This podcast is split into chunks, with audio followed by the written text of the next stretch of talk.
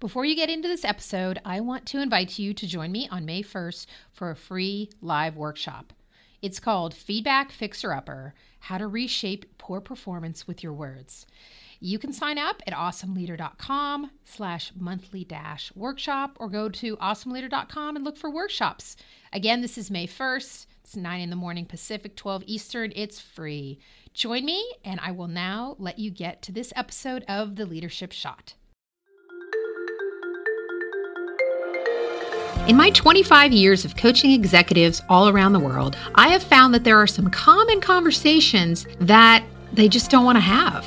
And it's not because they don't know that they need to have these conversations. They know that, they get it, they understand it. Yet these conversations are not only tough to have, maybe it's tough feedback they're delivering or a message to somebody that they don't want to deliver, it's tough because there's an element of love involved. They have to have a tough love conversation. So in this episode, I'm going to share with you what I've learned are the top five tough love conversations that leaders avoid. And then you can learn from this information and think about how to have more of these conversations more often in your work as a leader.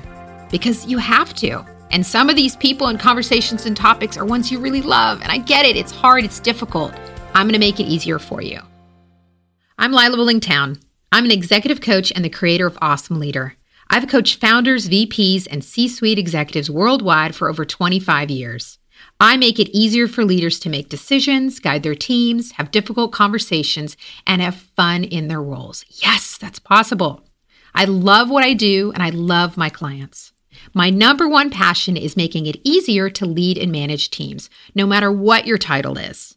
In my online coaching and training programs, I create leadership ease through fifteen-minute lessons and weekly group coaching. And now, in this podcast, you can experience some of that micro-learning. This podcast is a weekly shot of tangible leadership advice. All episodes are under fifteen minutes. Let's get started.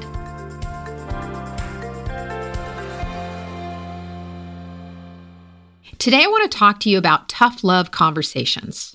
I think there's some general confusion with leaders about what to do for many conversations. The type of conversations we're talking about today are what I call tough love. It's a tough topic. It's something maybe you're not happy about delivering. It's something people may not want to hear. Yet there's also an element of love in the conversation as well.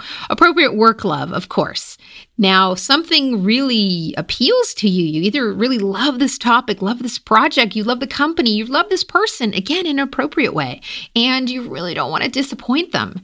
So that's why I'm calling it a tough love conversation. It's something that is hard for you, and it's probably going to be very difficult and something people know they need to hear or discuss with you, yet they really want to avoid it. Over my many years of coaching leaders around the world, I've identified what I feel are the top five tough love conversations. And I'm going to walk you through them. I'm going to talk about them in two different ways. I'm going to share what people actually say to me or say to others in terms of describing the conversations, and then I'm going to talk about the meaning behind them, what these leaders are actually trying to do or convey in these conversations.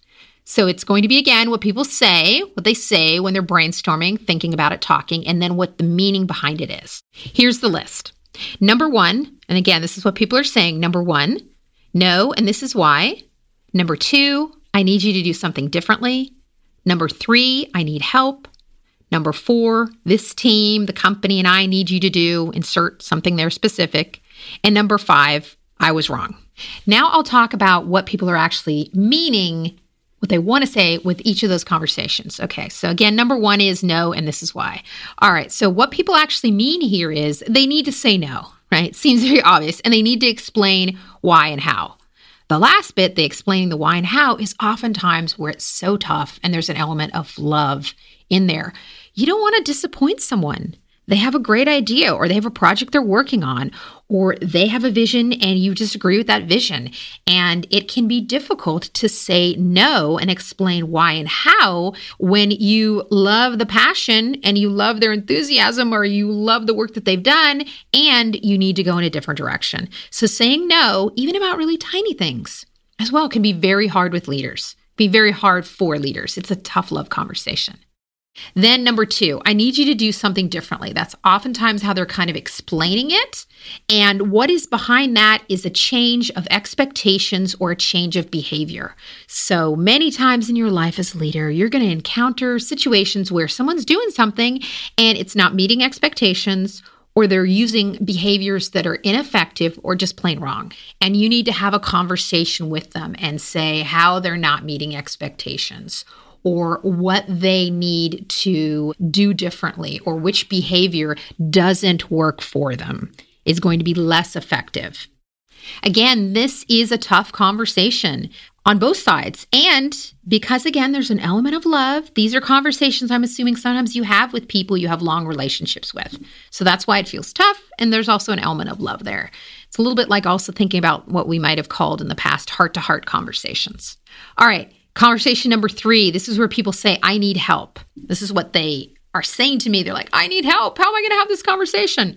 What they're really meaning here is uh, delegation.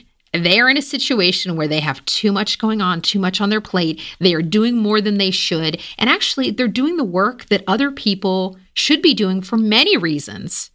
Probably primarily because someone else can do it and should do it, and you are holding on to it because you love it so much. It's a task, it's a project, it's a client. You've got this relationship, you want to hold on to it. Yet at the same time, you're screaming for help.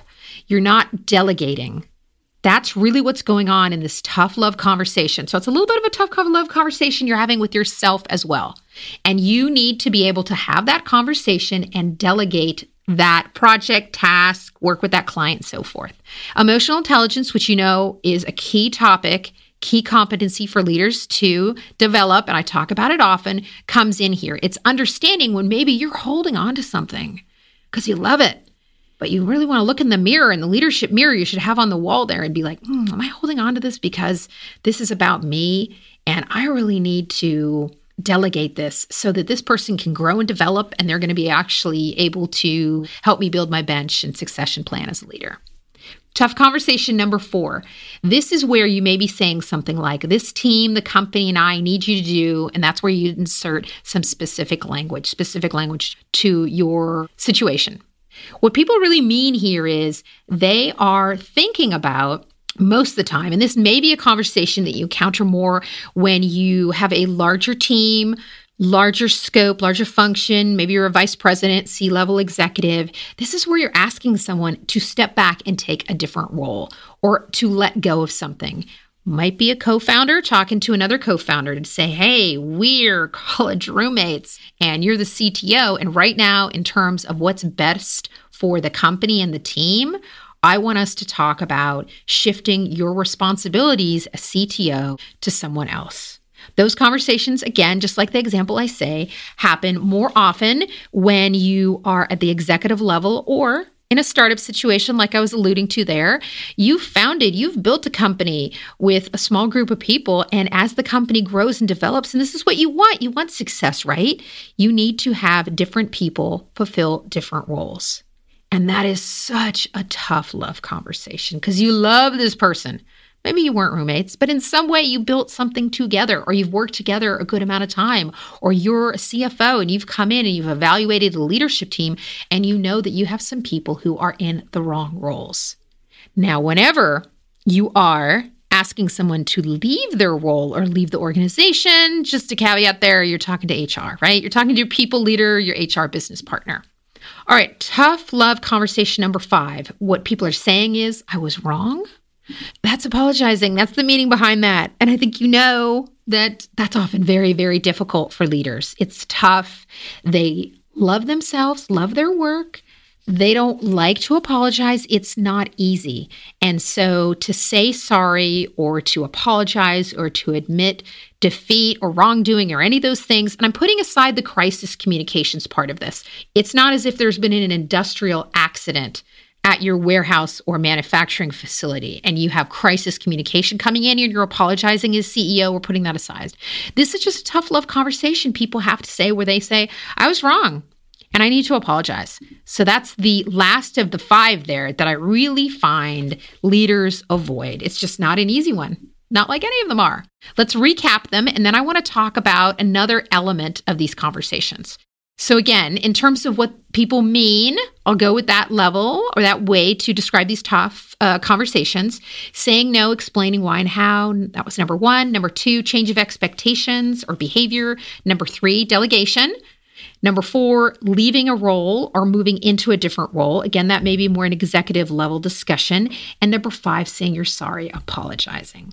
Another piece of the puzzle that comes in here is one around how you plan these conversations. So I want to ask you now, where do you place your energy, attention, and time in terms of planning these conversations? Say that again. So when you think of a tough love conversation, where do you place your energy, attention, and planning? Is it before the talk? Is it the talk itself? Is it after the talk? Are you dividing it equally?